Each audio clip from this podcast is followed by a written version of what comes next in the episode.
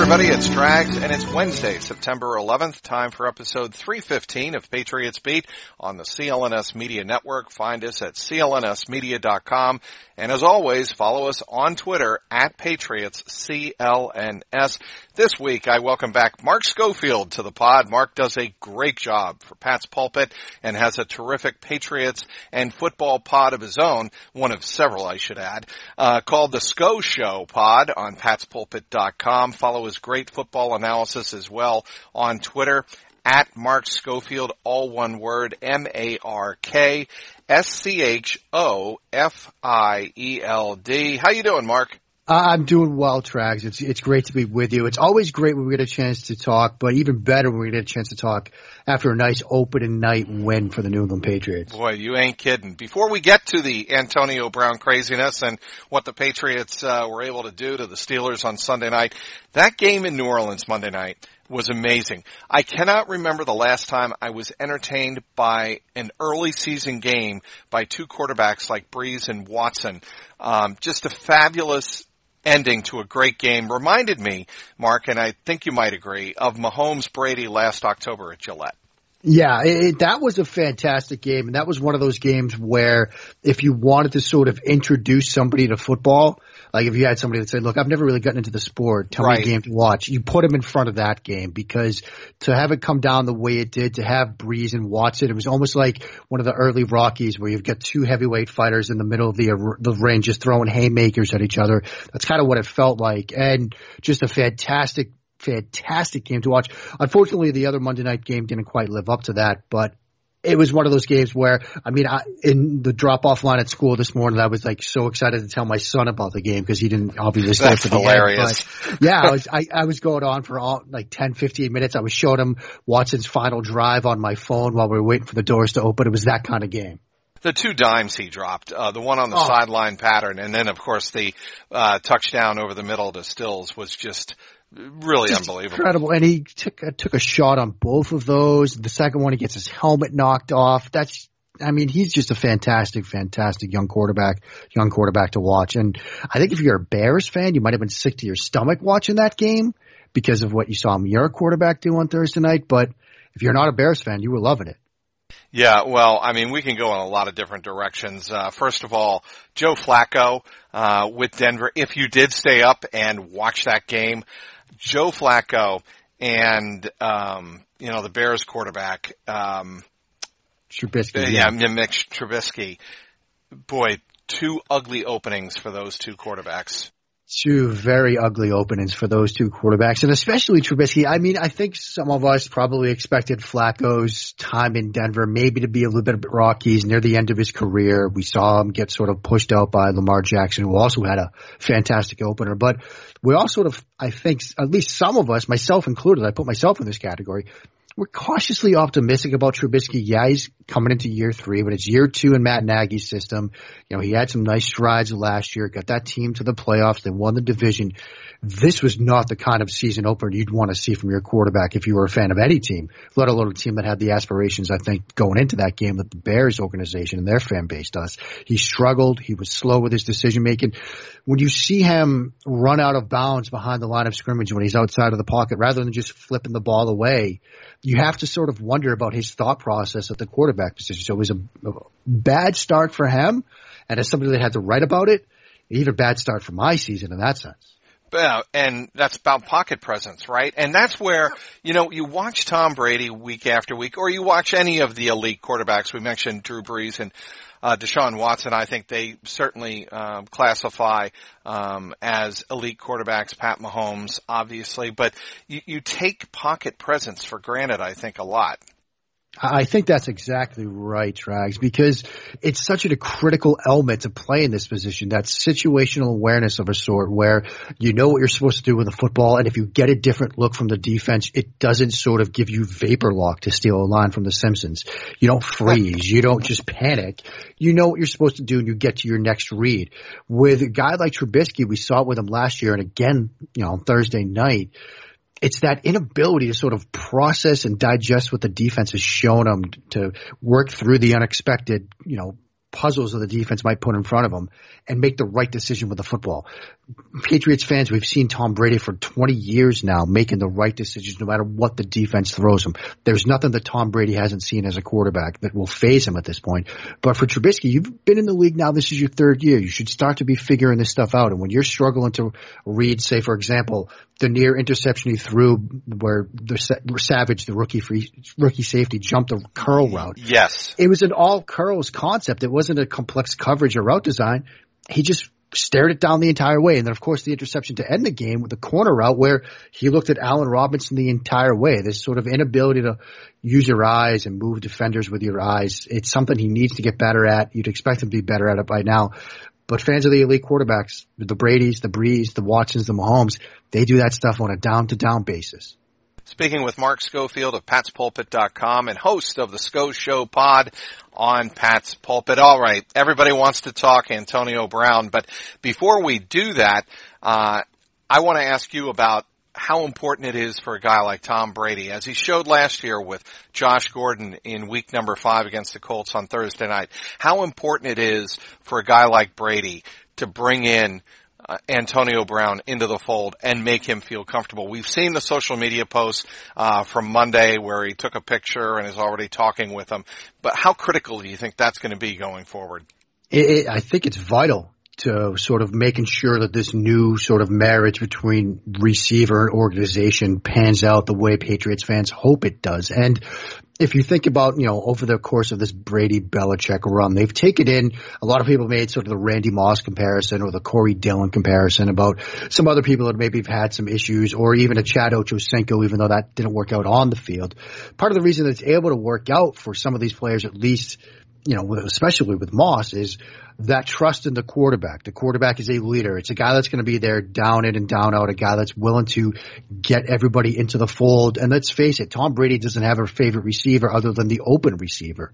And so that's going to make guys want to work to get open because they know if they do their job, the ball is going to be on them when they come out of their break. And so if it's a Randy Moss coming into this organization, or now Antonio Brown, or last year with Josh Gordon, the idea that if you just do your job, the quarterback's going to get you the ball, that's nice to hear as a wide receiver. It's not like a situation where you might work to get open and the inexperienced quarterback doesn't get you the ball, or maybe you've got some friction between yourself and, say, Ben Roethlisberger, like we might have seen in years past with the AB and Ben. Maybe he's not going to throw you the ball. And so that helps.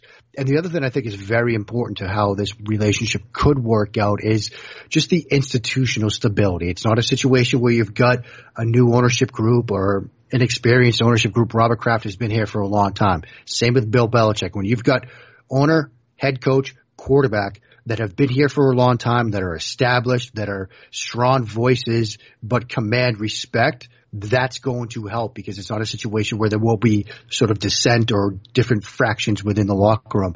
This is one group of men pulling in the same direction, and I think that's going to also help AB get on board with this roster.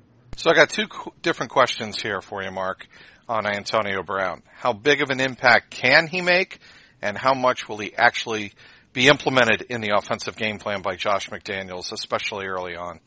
Yeah, the second question is the tougher one to figure out because I'm sure you've experienced this as well, covering the Patriots the way that you do and how well you do it. Trying to get into the head of a Josh McDaniels or a Bill Belichick in terms of a game plan from week to week is nearly impossible. Tough. It's almost impossible. I mean, look, I'm sure you get the same questions. Who should I start in fantasy, or should I pick the Patriots this week, or things like that? Most of the time, especially the fantasy questions, I just don't know because they will change so much from week to week. Some weeks, Antonio Brown might be a huge part of what they do, but if they don't like the matchup or they like a different matchup the following week, he might be out there as more of a decoy than anything else. And so try to predict how productive he will be is a tough one, but how productive he can be is an easy prediction. He could be incredibly productive in this offense because if you look at, take for example, a simple basic play that we saw 3 times in a row in the Super Bowl, that Haas wide juke with the hitch routes on the outside, the seam routes from the seam guys, the slot guys, and the juke route from Edelman. You can put him in run the hitch, you could put him in run the seam, and he could be dynamic on either of those routes for the New England Patriots. And that's just one of their plays. And when you think about putting him maybe in the slot inside of a Josh Gordon, that's a dangerous combination if you're a defensive coordinator. Unreal. I love that look. or you're a free safety. Like, what are you going to do? I mean, our team's going to play a lot of cover two with dedicated safety help over both sides of the field, perhaps. But if you're a cover two safety and you've got Antonio Brown in the slot and Josh Gordon outside, where are your eyes going to go? You're in trouble. You see those two guys would come running towards you. You know, which guy's route are you going to jump?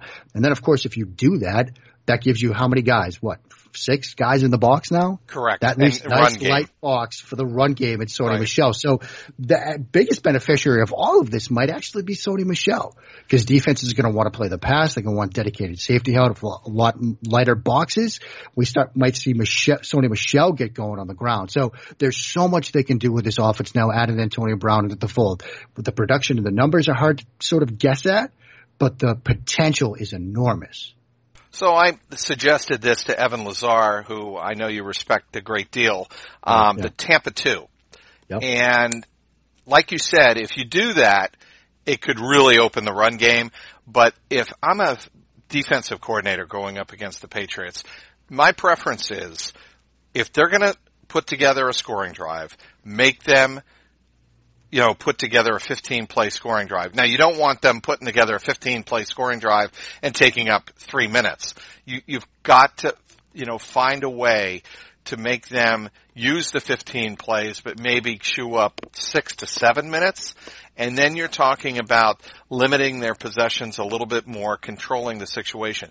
That, I mean, if you go into a game, like you're the Miami Dolphins and you're Brian Flores, and he obviously knows what the Patriots have, except he didn't coach, against, Antonio Brown in practice, of course, last year. But you know what Belichick and McDaniels want to do. You're trying to limit the damage because, you know, you take a look at their secondary that obviously a secondary that got absolutely torched, gave up 59 points and 5 TDs to Lamar Jackson, on Sunday. You have Eric Rowe, former Patriot, Rashad Jones, Bobby McCain and Xavier Howard. What are they going to do? I don't know. And what's interesting, you think about how fast fortunes change in the National Football League, because I remember having similar conversations with other people this time last year about what do you do if you're playing the Kansas City Chiefs? How are you going to defend these guys? And it seemed like the general consensus in talking to football people, you know, in and around Twitter and other writers was you play a lot of cover 2, cover 4, you keep everything in front of you, and you make them have a like 15-play drive and hope that Patrick Mahomes makes a couple of mistakes. That's what now the Patriots seem to have on their offensive side of the ball, exactly, on their roster, because it's a similar situation. You know that with Josh Gordon, with Julian Edelman, with now Antonio Brown in the mix, Philip Dorsett as a wide receiver 4 going up against, you know, cornerback 3 and 4 on other rosters, that's a mismatch in New England's favor. And so you put all this together. If you're a Brian Flores or, you know, in a couple of weeks, whether it's the Jets or the Bills, you want to play a lot of cover 2, Tampa 2, cover 4, keep everything in front of you. Don't give up easy plays. Don't let them go, you know, 2 plays 75 yards on you. Make Tom Brady go, you know, 7 for 8 on a drive and a couple of runs mixed in and make them have to be perfect. The problem is that's how the Patriots usually want it to be, with a quick passing game and getting the ball out of Brady's hands quickly. That almost plays to what Brady likes to do as a quarterback. And so it really puts defensive coordinators in a bind, because you have that tendency and that urge to keep everything in front of you, not give up the big play, but you're almost in a sense playing to what Brady does best, which is getting the ball out of his hands quickly, taking what the defense gives him. And okay, you're going to make me go, you know, 7, 8, 9, 10, 12 plays.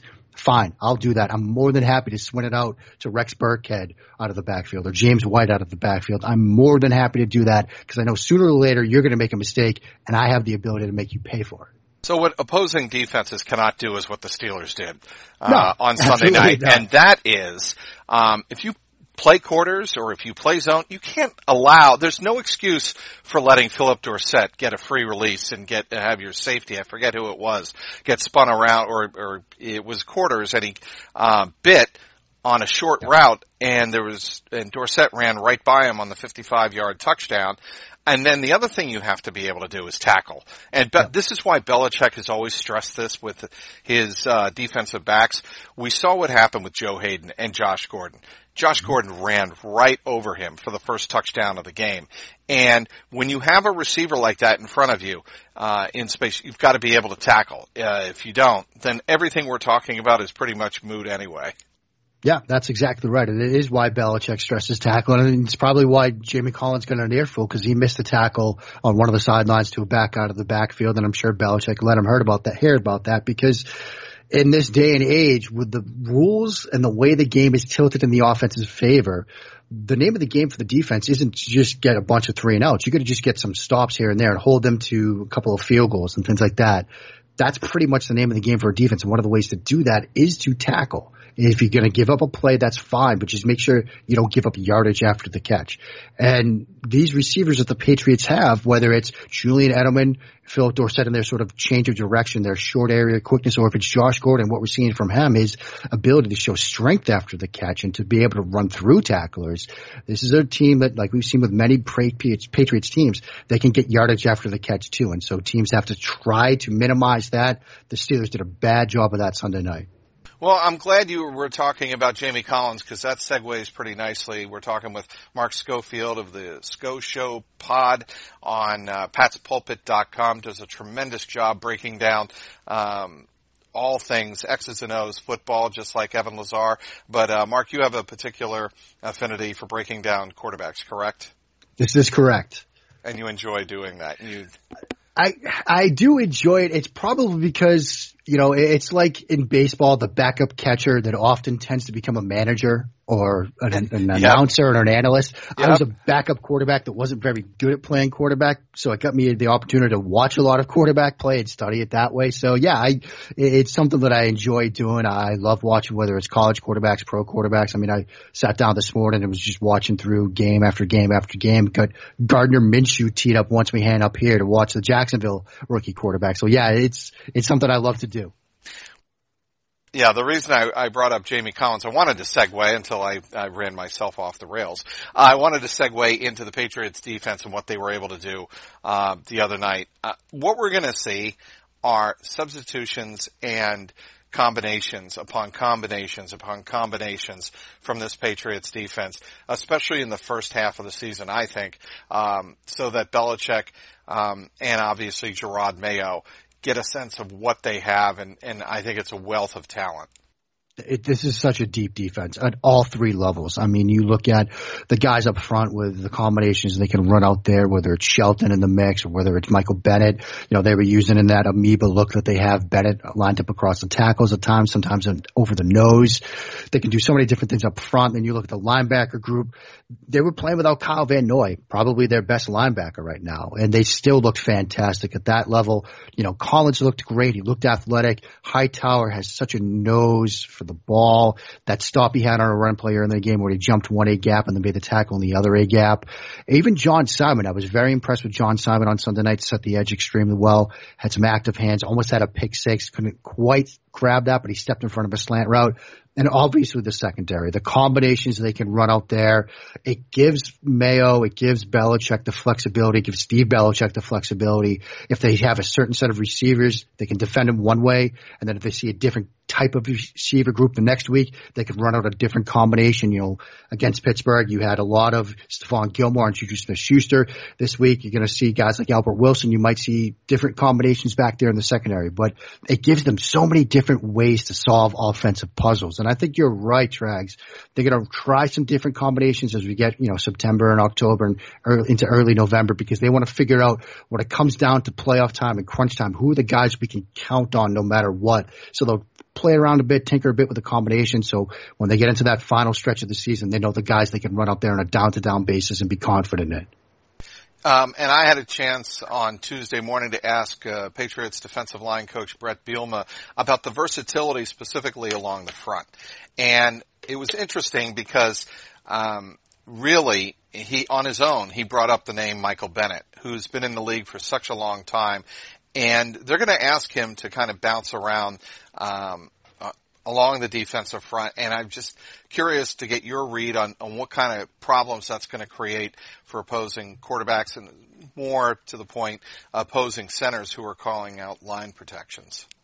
Yeah, I'm very interested to see how they use him over the course of the season. And I think we're going to see a lot of similar usage that we saw from Trey Flowers in a sense last year, because there were times when New England would go to that amoeba look or similar looks, and they would take Trey Flowers and put him over a guard, or against Minnesota, for example, they put him over the center. They would identify their weakest pass rusher on the opposition offensive line and then to get Trey Flowers some one-on-one matchups against that player to try to get him some schemed pressure looks. And I think that's what they're going to do with Michael Bennett. He's a veteran. He's a smart, savvy player. He knows how to string together pass rush moves. He always has a plan of attack. And I think that's how they're going to use him as well. They're going to identify a weak link, whether it's the guard one week or a tackle another week, a center the third week, and say, look, when we go to this package, we're going to give you some good shots to win some one-on-one. You know, the Patriots like to blitz from time to time, but they also like to use these different defensive fronts and combinations to get those matchups. It's a matchup game, today's football, on the offensive side of the ball and on the defensive side of the ball. And I think that's how they're going to use Michael Bennett. And it's going to allow him to be the type of player that he can be, to use his smarts, his savvy, and his talent, string together some pass rush moves in good matchup situations and get some pressure on the opposing passer. Yeah, and something that's stuck out to me early in that game, or at least it was in the first half, it was an obvious third down passing situation for Ben Roethlisberger. And I saw Michael Bennett jog off the field, and Chase Winovich was on the field. I'm like, wow, they are really going deep in terms of their rotations here, and going with a rookie and entrusting Chase Winovich to set the edge and get after the quarterback, and he did. Yeah, he's been... I think many people sort of in the draft community, which I kind of overlap with, were stunned that he fell to where he did in the draft, because when you were studying, say, Rashawn Gary in that Michigan defense, whether it was for draft stuff or even just Don Brown's defense, because it's a fun defense to study, you know, your eyes would often, you'd catch yourself wanting to watch Gary, but you're watching Chase Winovich because the motor doesn't turn off. He's just a fantastic player coming off of the edge, and an extremely sound defensive player. Like you said, set in the edge, he does it extremely well, but they trust him in pass rushing situations already. He's earned himself a spot in that circle of trust in that defensive coaching staff. And I'm not surprised that they're going to use him, because I think they can pick some isolated spots for him, get him into some obvious pass rushing situations where they know, look, just pin your ears back and go after the quarterback. If they run a draw inside of you, don't worry about it. We know odds are you'll probably chase it down from behind anyway, but go get the quarterback, and so on. So some of those third and longs, you're going to see him getting after opposing pockets this season. All right, we're speaking with Mark Schofield of Pat'sPulpit.com and host of the Scho Show pod on Pat's Pulpit, but you also contribute to other podcasts. I want to take this time, Mark, to let you talk about some of the other podcasting you do and how it's different from the Scho Show pod. Well, I appreciate that. And the Scho Show is a Pats-centric podcast. It's on Pat's Pulpit. 3 times a week, we usually have a post-game show. Comes out shortly after the game ends on Sunday or Sunday nights.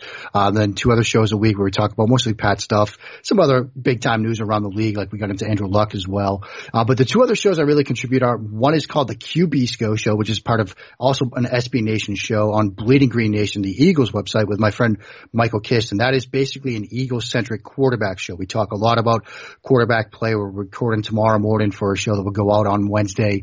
We're going to talk a lot about Trubisky, a lot about Lamar, a lot about Deshaun Watson, and of course some Wentz stuff and some Matt Ryan as the Eagles look to play the Atlanta Falcons next weekend. And the other show I contribute to is the RSP Cast with Matt Waldman and his rookie scouting portfolio. And every other week we're going to do a show called Quick Hits, where we basically go 28-30 topics-ish. We each get a minute, although we can take a time out and get 3 minutes if we want to chime in more.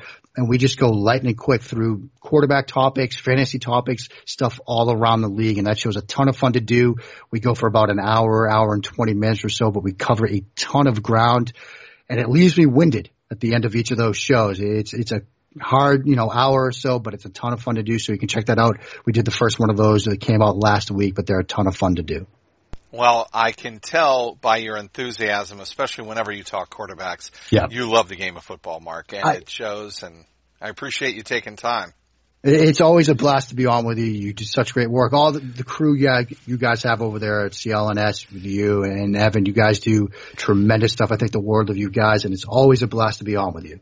I very much appreciate that, Mark. Mark Schofield of Pat'sPulpit.com and the Scho Show pod on Pat's Pulpit. Football season is finally back. Are you ready? Get into the game with our exclusive sports betting partners, BetOnline.ag. Sign up today to receive a 50% welcome reward on your first deposit and start betting on your favorite pro or college team. Bet on every spread, every total, every winner or loser, and now they even have Antonio Brown Patriots prop bets and the line for the Patriots going 16-0 in the regular season. To talk about all of this and more is Adam Burns from BetOnline.ag. Welcome, Adam. Hey, how you doing?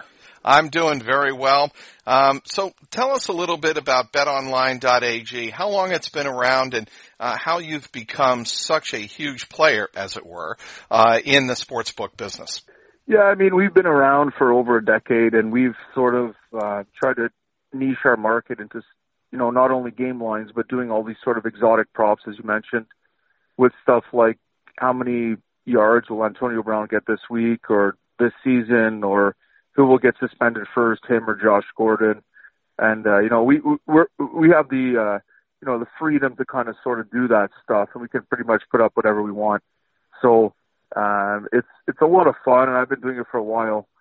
You know, it's not always easy to put up odds on those sort of things, but, like a game line is easier to do. You got historical facts and stats and all this sort of stuff for NFL, but, our clients seem to like it. And, you know, it's pretty much grown our business, through sort of that channel. So I think a lot of fans want to know, and those who would go to your site to place bets want to know how diligent you are and what goes into placing a line, like you said, either on a particular game or on a particular prop. Yeah, I mean, a game line for, let's say, the NFL, it's going to be pretty standard. So, you know, if we're talking Patriots this week, you know, after them smashing the Steelers and the Dolphins getting smashed as well, you know, we opened it at 15.5. It's already up to 17.5. People are just pounding the Patriots, even though they're on the road. But, you know, so there's more, those lines are more solid. When you start getting to the prop bets, it gets a little more dicey, and we got to kind of keep more of an eye on it just so we don't get beat up on one particular prop. And at the end of the day, we're risk managers, right? So we're trying to, like, balance the book and keep our risk, you know, balanced. Or sometimes we'll take positions on certain props or bets or game lines, but it's obviously definitely harder to put up odds on stuff like, you know, who's going to get suspended first, Brown or Gordon, or Dancing with the Stars or stuff like this that we offer compared to like an NFL game line. You know, speaking with Adam Burns from BetOnline.ag, how do you determine at BetOnline.ag what fans in a particular region might be interested in terms of laying a wager? Yeah, it's interesting you asked that, because I was looking actually the other day at some stats state by state of how people bet, and we have sort of what I call nationally based teams, right? So we're always going to see a lot of money on basically the Cowboys, the Steelers, the Raiders, those type of teams that have a big following. You know what I mean? Right. And as opposed to, like, no one's betting on Tennessee. There's not like a national following of. There's no buzz, as it were.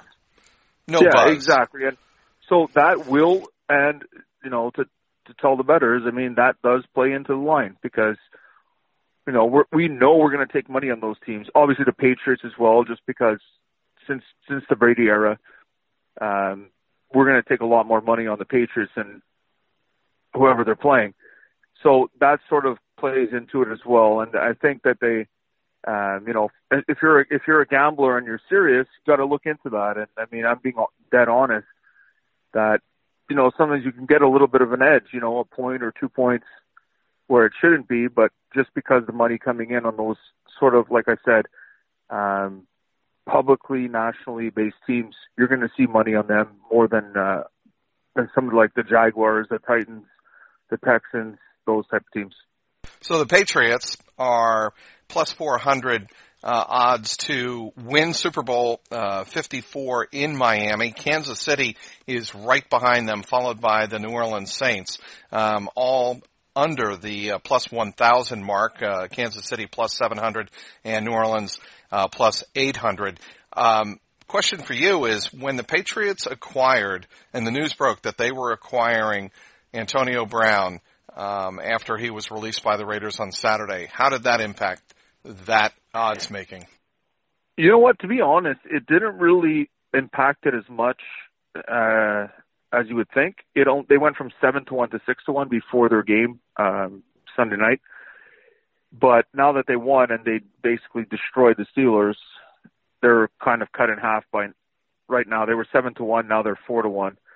So it's almost cut in half. And, I mean, with Brown there, but I said this on another show the other day. I said, like, while Antonio Brown apologized to the Raiders, I said, don't be surprised if something happens between now and the first game of the year. And sure enough, it did.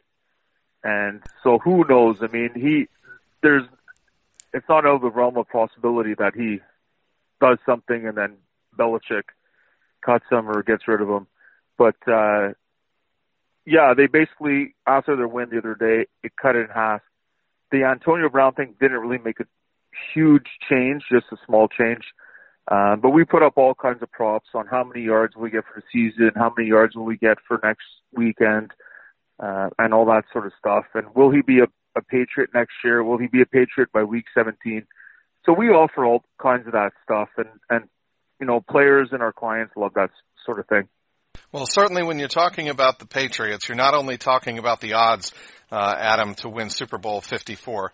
You're talking about, and I wrote this on CLNS Media, the possibility of them going 16-0 and eventually 19-0 if they go on to win the Super Bowl. That becomes something people around here think about all the time and have ever since 2007. So, my question for you is, when does that enter into the realm of possibility when you're an odds maker?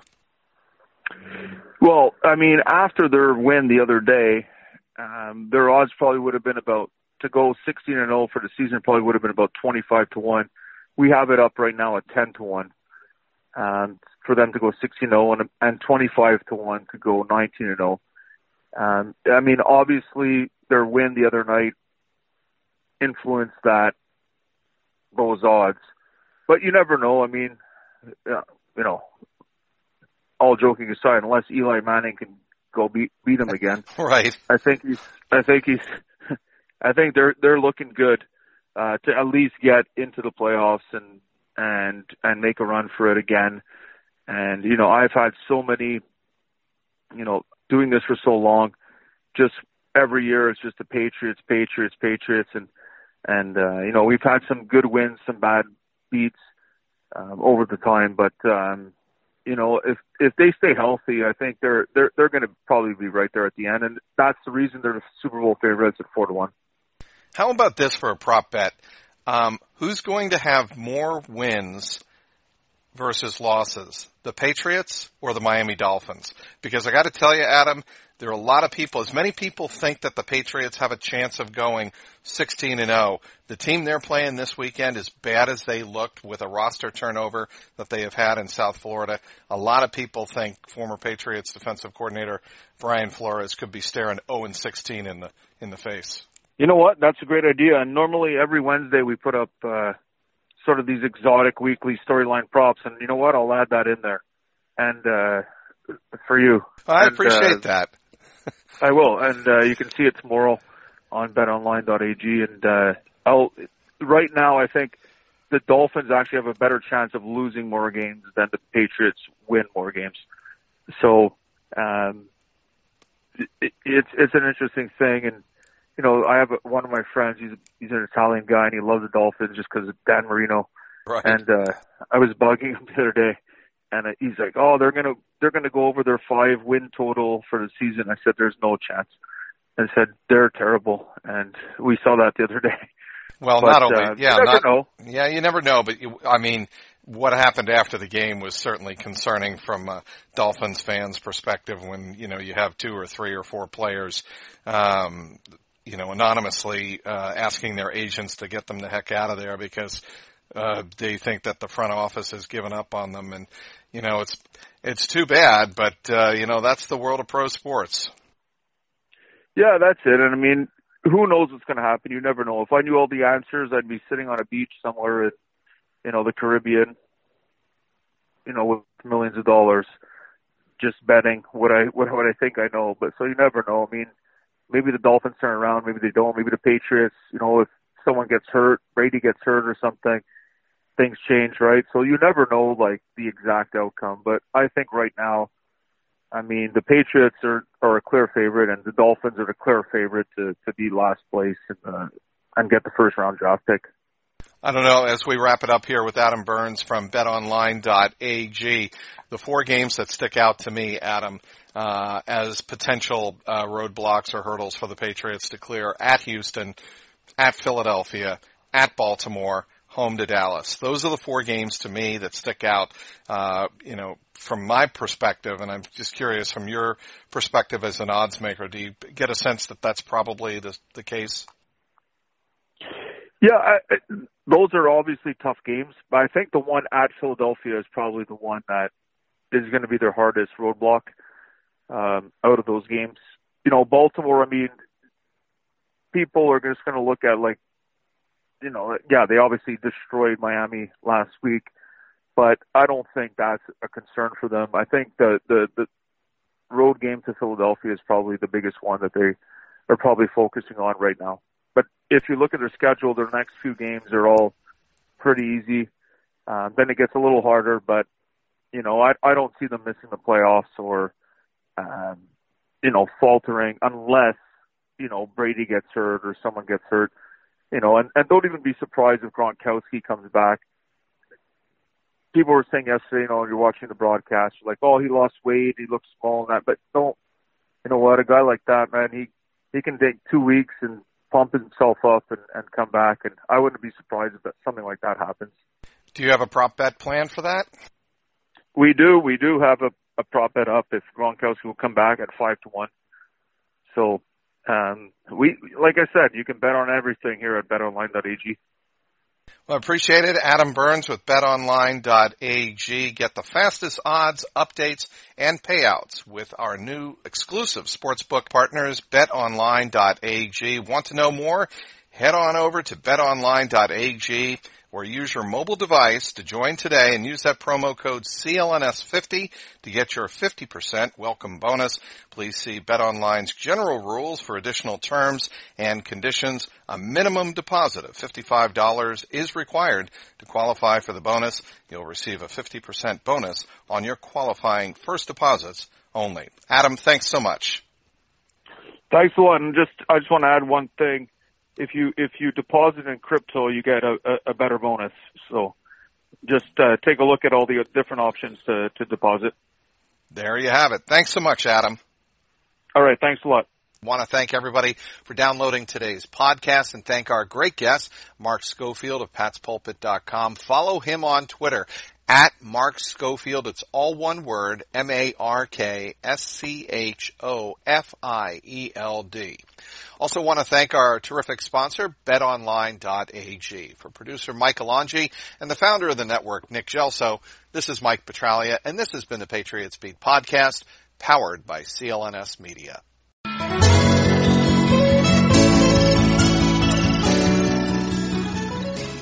Hello, I'm Dan Lothian, host of the Behind the Media podcast on the CLNS Media Network. Along with Jimmy Young, we dive into the biggest media headlines each week with honest, informed, and sometimes irreverent perspectives. It's not all serious. We deliver information and entertainment. As we like to say on Behind the Media, we find the interesting in media so you don't have to go searching for it. Listen to our podcast and get prepped for the next trip to the water cooler. Subscribe to Behind the Media wherever you get your podcast, or find us on www.clnsmedia.com.